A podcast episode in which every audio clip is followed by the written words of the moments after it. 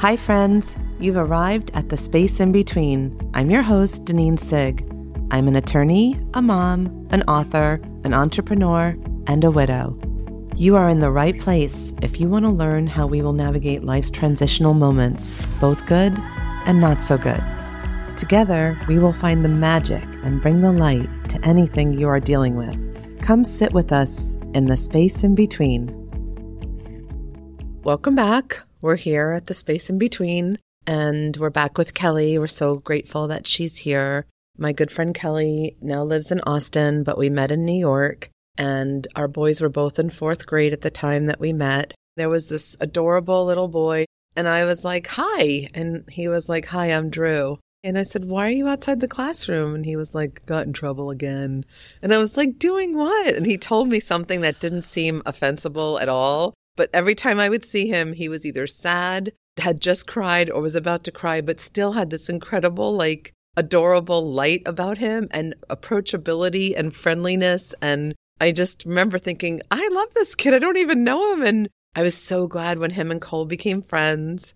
Let's just say when Drew was in kindergarten, he kicked a kid in the head. We talk about that all the time in our house. Drew is a great kid and a wonderful young man. I would have said five years ago Cole was a standard, but now I agree that Drew is. We talked about this recently. I said, Did you remember how we met? And you weren't sure because you had been going through some trauma. Yeah, which we can talk about also. But it was the end of fourth grade, and you were walking on the hallway, which was like the fifth floor they were on. The school that our kids went to was an old armory building, and the stories were not little stairs. They were like almost two stories each. So when you went to the top floor, it's almost like you climbed 10 sets of stairs.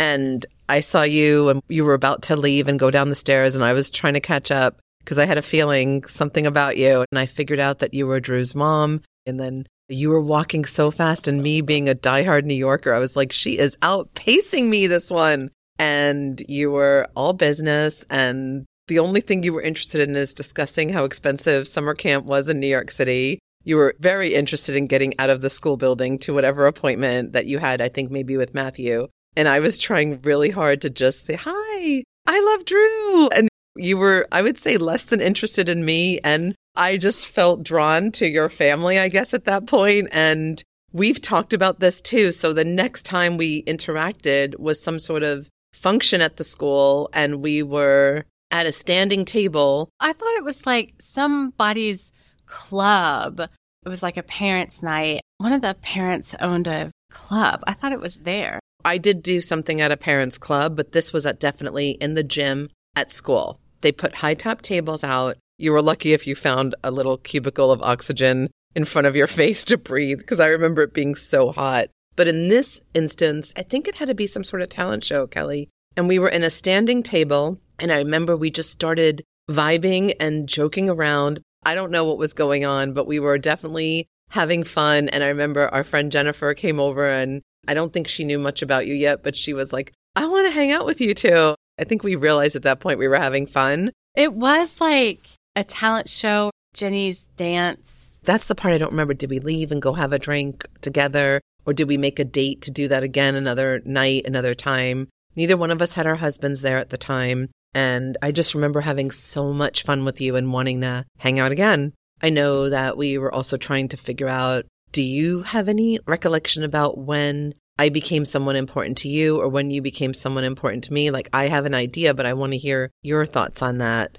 I was traveling for work and I remember I was so sad because I couldn't come. I had to go on a work trip and there was a talent show. This was maybe the next year. And I remember saying to you that I wasn't going to be there and Gray was performing. And you took all these pictures of my kid performing so that I could have them. And I just remember thinking, who does that? That's so nice. But I will say that I feel like the moment that really solidified our friendship was when I called you hysterical because I was struggling with a kid issue and I had no support and no partner and nobody to talk to. And I remember calling you and just being hysterical on the phone. And you just talked me off a ledge and we were moving soon after that to go back to Texas. And so I think while that felt like the point where our friendship solidified and I felt like you were somebody that would be there, would tell me things I needed to hear, not necessarily wanted to hear. And that was like right before we actually left to move back to Texas. And so I think the interesting part is that I think us being not in the same cities has even made our relationship stronger because it just sort of grew after that. And I went through a devastating divorce and it was having somebody who I knew was in my corner was incredibly mm-hmm. helpful. Likewise, I have a little slightly different memory of our friendship. I have a memory of me being so depressed with my circumstances of having a husband that was really ill. He was not at that time living at the nursing home yet. I remember it being freezing outside in New York City. And I remember somehow, some way, you were like, let's just meet. And we met at Whole Foods, a basketball court, and there was snow and ice on the court, but either it had melted or people had moved over some of the snow. And we're so happy to have a friend. And our two older boys just sat there playing, hooting, hollering, really freezing. And we got coffee at Whole Foods and sat on a park bench and just talked. And the boys had the best time. I left that Sunday coffee meeting, outdoor freezingness, just so renewed and uplifted by your ability to just sit on a freezing park bench with me, knowing that our kids needed to be out, but we both needed community. And we found it across from Whole Foods on a park bench. And I remember that. I remember other times us going through some conversations. And I remember when you had a place at the beach in Rockaway a few times and just the first year you were there, I don't remember you talking about moving, but the second year that you were there, that's when you started really talking. And I was like, you can't go because you became, in my mind, before you left, a very integral part of my life that I needed. We come to different things at different times. And I remember going out to Rockaway the week that you were leaving and just wishing to God that something would happen that would keep you there. And it obviously didn't. And it was your path to head back to Austin. And we had just started forming this really impactful relationship that buoyed, I think, both of us for different reasons. Again, as mentioned in another episode here, your ability to wade into the darkness with me and I guess based on what you said, possibly my ability to wade into that with you. Although I feel like I have not been as good a friend to anybody as some of my friends have been to me lately. And I hope to get back there where I really am delivering on my ethos of I want to help, I want to be there for people. I don't want to be this person that sometimes needs more than I give.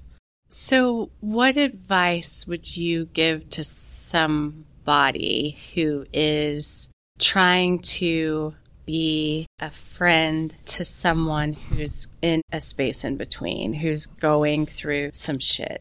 I think it's literally getting down into the dirt with them. That's what you had an ability to do it in a way that never made me self conscious. So if a friend is going through something, we all know platitudes don't help, but sometimes we revert back to platitudes. That's maybe our culture, the way we were brought up but getting down into it with them and saying, I'm just going to sit here with you in this moment, or I'm just going to be here. I do remember trying to talk to other people. Do you understand what it's like to head into Thanksgiving with zero help? I had no family near me at the time. I had two small children who were getting bigger, but still not able to help me with anything. I didn't have, say, the services of a babysitter over the holidays. And I remember just being so incredibly jealous of people who even had their brother or sister nearby, or a husband or a wife that they could just call, or a mom nearby, because I didn't have that.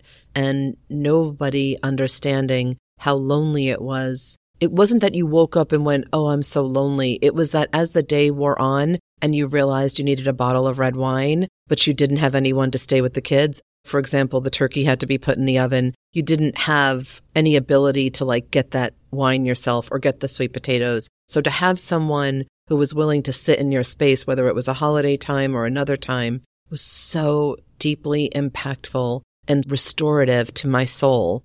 If other friends hearing this could take from this, let me just be there for someone. Let me not offer to start a GoFundMe. I hated when people approached me with that. I didn't want that kind of help. Even though we weren't doing well financially, we had a roof over our head. We always had something to eat. And I always found a way to get the kids' extracurriculars taken care of. So I didn't want anything in the way of money. What I wanted was someone to say, do you want to just go and sit for coffee? And I think I would tell people that repeatedly when they would offer either to give me a gift card or I'd be like, you know what? Come and have coffee with me or take my kid to baseball for me so I can spend time with my husband.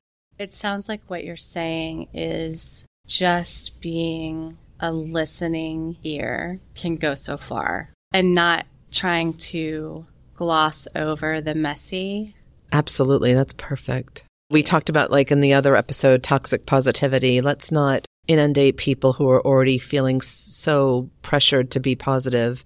Let's give them a natural path to positivity. That's what I wanted to do for you. That's what I know you did for me. And that's what I hope this podcast does for people listening. Try to find your natural, organic path to some level of positivity and hope in every dark situation to find it. And you, for a lot of times, were mine. But what another person could take from this is when someone has a sick spouse, when someone's going through a divorce, when someone just lost their mom or something difficult, just let them talk about their mom. Let them talk about where they were. Don't try to change the subject because they're going to get upset. Let them be where they are at that moment and try to offer a good listening ear. And then maybe follow that up with, is there anything I can do for you? Yeah, sometimes you could ask someone that. But if you know this person, we talked about this the other day, you know they love vanilla decafs, just show up at their house or text and say, Hey, I brought an extra decaf for you today. Would you like me to drop it by or leave it at your front door? Would you like to meet me for a decaf? I'm going to be at the place in two hours. So there's no pressure if that person can't.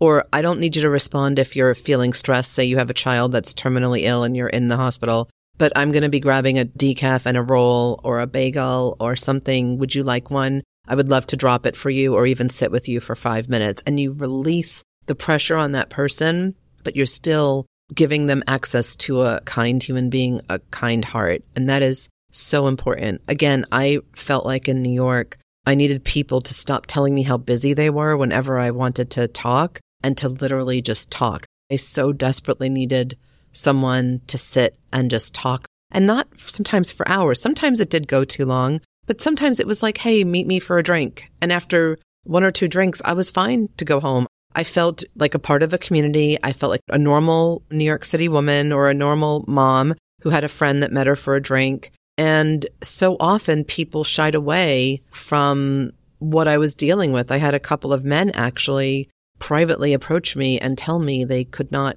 handle it. Like we were good friends. We had served on the PTA or other things, and we would have these coffee meetings ourselves. I don't think they were stay at home dads, but they maybe just had time during the day to attend some stuff for their kids. And then after Jonathan's diagnosis, what they started doing was avoiding me after the PTA meeting. They started not asking me how I'm doing or asking about the kids. And it was really troubling. A couple of dads found me and said, I owe you an apology. I don't know why I shied away from this. It was extremely troubling for me to see Jonathan's physical condition. One of them went so far as to say, It is the smallness within me that I couldn't openly be there for you when you needed someone. And I appreciated his honesty because he was someone that was a deep thinker and someone that I really loved talking to and having our coffee after the PTA meetings. Believe it or not, the time had passed for him to be there for me was extremely restorative as well. Just admitting his, what he called his smallness and inability to be there for me in my darkness was extremely restorative. And I think fondly of him now instead of thinking sadly of him. Specifically that one, like it was my failing. I ran from what was going on. And I wonder how many other women didn't like knowing that this could possibly be them. I felt like that with a couple of friends. It was almost like when someone told me about the pediatric cancer world, no one wants to jump on the bandwagon for kids' cancer because they don't want to think about their kid getting it. And I really didn't believe that until I saw it. And I saw people not really want to address what was going on. They wanted to get to the end of the issue. They wanted this really crass discussion. And I found people doing that sometimes with Jonathan. They wanted me to get to the end of the story that was never ending for me. It was bottomless in the depths of despair that I experienced. And people being slightly inconvenienced by my husband's dying and wanting me to truncate the story pissed me off a lot. When they did it with my niece, Danica, when she had cancer, and when they did it with me, with Jonathan, it was like, who the F are you to try to speed up my story for your comfort? It, really started to be like a litmus test. Maybe that's another thing. Don't force the person to make it easy for you to hear. Don't try to elicit something from them that is not natural. If a spouse is literally dying with no hope for a cure or treatment, absorb that for a second and just let them be in that moment. It doesn't mean don't try to help. I remember one day you were like, let's go do manicures out of the blue. And I didn't have it planned out. And I think we both went back to school with wet nails because we were rushing it. But it was so nice to just sit there, have a glass of wine while we were getting either manis or petties or both. You weren't like, okay, be your best, show up, be your best Dinine, your bright Dinine, the girl that can rule a party. You were like, take this sad, downtrodden version of Dinine right now and let's go do mani petties. It helped me to go get the kids and get them home and get them dinner because we had spent that time together. And it really made that dark moment lighter. Again, I can't stress enough how many times having someone help you find the light actually helps find the light. We need more empathy in this world and thinking about from a friend perspective when you're with somebody who's going through mm-hmm. something that's really hard. How can you practice empathy in that moment? They need you to be empathetic in a way that you actually say, okay, if I was in this position, what would I want from this exchange? Again, we mentioned this on another episode. The Girl Scout rule. I would tell my girls, let's leave this classroom better than we found it. I always try to leave a person better than I found them. Let me leave this person better for having known me, for having met with me, for loving me. In whatever way we interact with someone, let them feel like, wow, I'm so glad I met Dinine. I'm so glad I met Kelly. I have bumped into people leaving a restroom in a restaurant there are times when I'm just really not interested, but I will say to myself, if this was me during one of my darker moments, would I have reached out to a stranger? Possibly. I don't know. But I will sit there for a time that I hope is appreciable by the other person, where they appreciate and they understand I spent some time listening. And people have approached me and tried to tell me some really deep things. Whatever the question is, even though I might be on a date that I'm really enjoying and I want to get back to it, or I want to get back to my kids. I want to take a minute and do that for someone. And I really hope that this podcast inspires listeners to do that the next time someone might say, I'm having a really rough day. It seems in this world, we deem that person crazy that they're trying to reach out to a stranger. We talked about positive experiences. Don't come across a pregnant woman and give her your most horrific horror stories. People love to do that to pregnant women don't because you know you didn't like it when you were pregnant and someone told you about their friend who lost their baby. No one needs to hear that when they're expecting an amazing time with their pregnancy. So I think if there's anything we could take from this is try to leave someone or something better than you found it. I also have heard people say, get curious, ask the questions from a curious nature. And I think those could be helpful things. We just explored the credo in the prior session about how to be a good friend when someone's in the space in between. Well, I think what it boiled down to for me was leave them better than you found them, whether it's a three minute interaction or a three day interaction, an accidental happenstance where you bump into someone outside a restroom in a restaurant, for example, or on the subway if you're in New York, or at Hobby Lobby if you're in Texas, if you're at Target and you bump into someone who really seems to be in need. So I'm just posed the question to Kelly. When is an example in your life? And I'm sure there's tons because she's such an amazing person, but leaving someone better than you found them and being that sort of friend. And that goes back, by the way, to the old Girl Scout credo we've talked about before as a former Girl Scout leader that was ingrained in me. And I wanted to ingrain it in my girls for years. Here's why I struggle with answering the question is because it's not necessarily about anything I'm doing. To me, it's just listening. And if the person wants advice or guidance or whatever, I'll give it. I used to always say to my mom, I don't want you to give me any advice. I just want you to listen because I just need to get something off. And so I think it's not really about me. It's about people looking at themselves the power is really all in the people who are going through stuff. I will say though that I feel like I've gone through some tough shit in my life, like from childhood trauma to divorce. It sucked. When you said that, you must have been thinking something specific and all of those things that led up to it and followed after. What jumps out at you the most now about some of the ish that you went through? The thing that still sticks with me is the divorce, that whole relationship.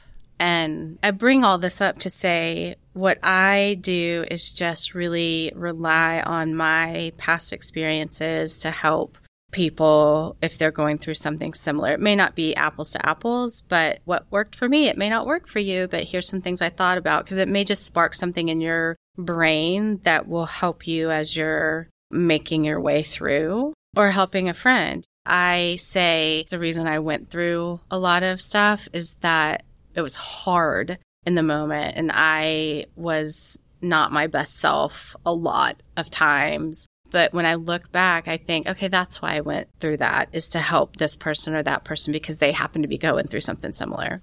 And I think that you are uniquely able to dial into someone's pain in a way that is not exacerbating, but is truly helpful. So that's why I was asking because Grayson had the surgeries and she had to have a port put in. So here she is, a 15 and a half year old who had to use a walker because you can't use crutches with a port because it goes under your shoulder. And I had another friend, she knew we had to try to go and say goodbye to Jonathan in New York. And so another friend then dug in and offered to come and get us at the airport. And I remember calling you because this apartment was amazing and beautiful, but the two bathrooms they had there were not sanitary, and Grayson was in a really compromised position. She wasn't even supposed to be traveling at that point in time, except for one doctor Nobody else knew we were doing this, but I wanted her to be able to say goodbye to her dad. I either was hysterical calling you or texting you because I couldn't call the friend that got us the apartment because it was such a huge, beautiful thing that she did. But I didn't feel like we could even use the sink or the toilet or the shower. And the first thing you said was, let me see if I could find a cleaning person. You knew that I was so out of my mind trying to figure out getting Grayson's medicines delivered. Again, all of this without the assistance of her doctors because most of them did not want her traveling because of her compromised immune situation. I was told he wasn't going to last much longer. So it was either she said goodbye to her dad and we risked her, or she didn't ever say goodbye to her dad. And so I had to make that decision. But you right away were like, can we get a cleaning person there? If I get one, whether we were on the phone or it was text, you just immediately, Kelly, had an ability to say, when Dinine hangs out with me, I don't think you verbalize this to yourself, but I'm going to make sure that something is better in her world. I can't change that Grayson needs the port right now. I can't change that Grayson's dad, Dinine's husband, is dying. I'm going to find a way to help her get to the next step. So mm-hmm. you kind of started trying to figure out, and we realized we couldn't get a cleaning person there. I think I went and bought some cleaning supplies and I just scrubbed to the best of my ability for a couple of hours. And it had to be that. It was a big, beautiful apartment, Washington Square. I was extremely thrilled to have an elevator so she wouldn't have to try to walk with a walker. You did that. I know you've done it for friends. I know that you also live the credo of leaving someone better than when they called you or when they interacted or when they met you. That's why I asked. So even though you feel like you can't really come up with something, I feel like you probably have hundreds more examples than I even have in my life. Also, say though, because I'm a certified Clifton Strengths coach. And so I know that my top strengths and the areas that give me energy are a lot of relationship building strengths like empathy and positivity and adaptability. And so I love that connection with people it's naturally in just my DNA. I also have restorative up there too, which is all about problem solving. There's four domains that's executing. There's different strengths in executing, like how you get shit done. There's influencing, and it's all about how you influence people and projects and relationship building is how you get things done through others and work together. And then strategic is the big brain domain, which I have no strategic strengths in my top 10 it just really opened my eyes to think about where I get energy. But even if you don't have all of that and that doesn't come naturally to you, I just think going back to getting curious about what people need and what's going on and empathy and putting yourself in their place and thinking, what would I need at this and just doing it. This conversation could go on for days, but I think a really good way to wrap it up is to say, like, my credo is leave someone better than you found them, leave something better than you found it. Along with that is what you just said, which is be able to get curious. I think if we could help anyone out there who is going through something, seek out friends who want that. Ask them, hey, can I talk for a minute? All I'm asking is that maybe you have some curiosity about my situation or you be able to picture yourself in it, but I don't need advice per se. And if you are that friend that is watching someone in your life go through something really hard, what maybe you could take from this podcast is be curious, first of all, in a way that isn't intrusive. You ask questions that are only meant to see how you could help, i.e., Kelly saying to me, Is it okay if I try to find a cleaner? Can I get them there tomorrow? Will you be in the apartment to let them in? Whatever those things are. To me, that's using your curiosity to come to a helpful resolution. And the second thing is maybe ask yourself, okay, Jessica just called me and she's really going through it. Do I feel like I jumped in in a way that I left her better just from this call, from where she was from when she made the call to where she was when we hung up? Even if obviously I didn't fix her whole life, I didn't fix the problem, did I at least leave her better than when she first called? And I think if you guide yourself like that as a friend of someone who's going through the space in between something very dark happening and trying to find the light, I think you will be able to help them if you are guided by some of these principles that we're discussing today. And obviously, you know, if you're listening, I hope that you'll reach out to us on Instagram or wherever you find us and share your tips and how you've helped leave someone better than you found them, whether it's that brief interaction or a really good, deep friendship that you have over and over again. I'd love to hear about it and I'd love to cheer you on for doing that. So thank you so much for listening today. And I look forward to seeing you guys, hearing you guys, or you hearing us next time on The Space in Between. Thank you so much for joining me today. Remember that even in your worst days, there is always something beautiful. You just need to look for it. Until next time.